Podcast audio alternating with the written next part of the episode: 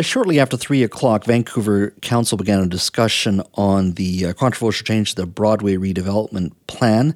Essentially, they were uh, discussing bike lanes. Now, last year, Council voted to move forward with cycling and active transportation lanes on Broadway as it was part of the uh, travel route and the upgrade to the uh, SkyTrain subway line. But a new report to City Council city, city staff were recommending Broadway upgrades not include the bike lanes.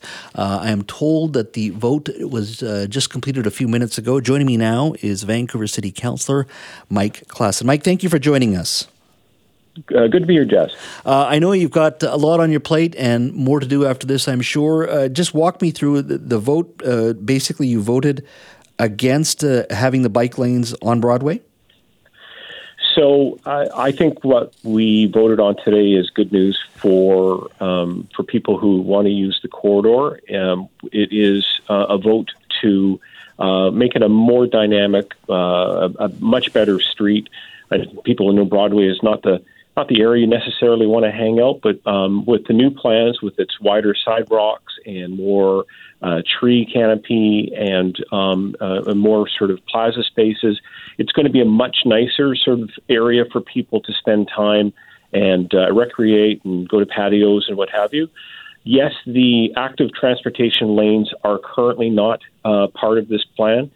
Um, as we know, Vancouver has got a very strong, almost global reputation for the amount of work that we've done around active transportation. We've built some uh, really important um, uh, bike only and, um, and mobility only uh, uh, thoroughfares.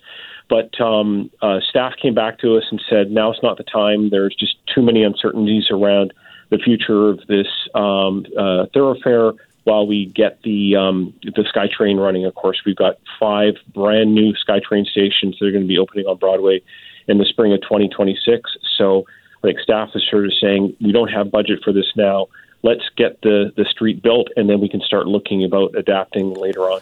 What do you say to the argument that now is the time to do it? That look, uh, when you when you revisit this thing in five or seven or ten years, it may be much more complicated, more expensive. Now is the time to make that decision to move forward. I know uh, there is a bike lane on Tenth, but the supporters of this have said, look, uh, do it now. It's a dynamic street. Uh, people will be using it for uh, cycling and many other modes of transportation.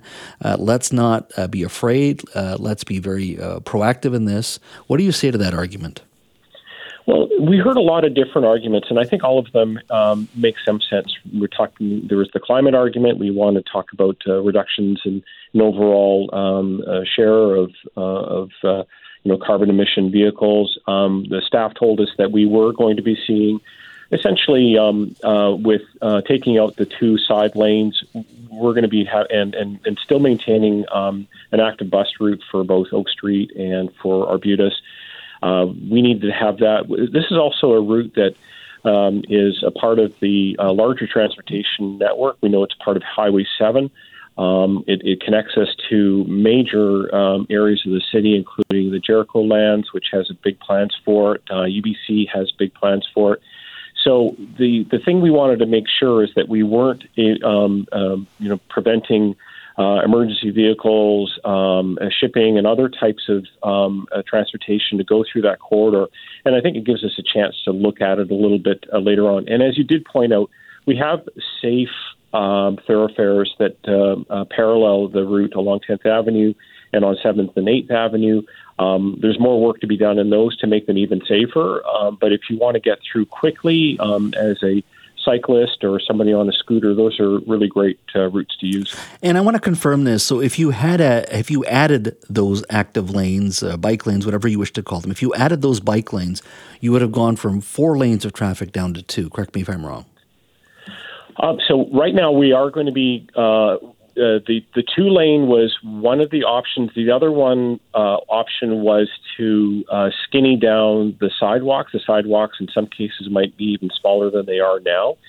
And I think that the general feeling uh, uh, is that we want to make our city as pedestrian friendly as possible, make it um, a place where people want to. I mean, we've become, we're starting to b- build a really strong patio culture. Mm-hmm. And so we wanted to make sure the streets are wide enough to, so people could be there and, and kind of watch the world go by and, and, and, um, and, and connect with the community. Um, and the actual uh, sort of taking away of road space is an option that possibly we can look at later on. I mean, there's a, an expression out there we heard a lot called a road diet.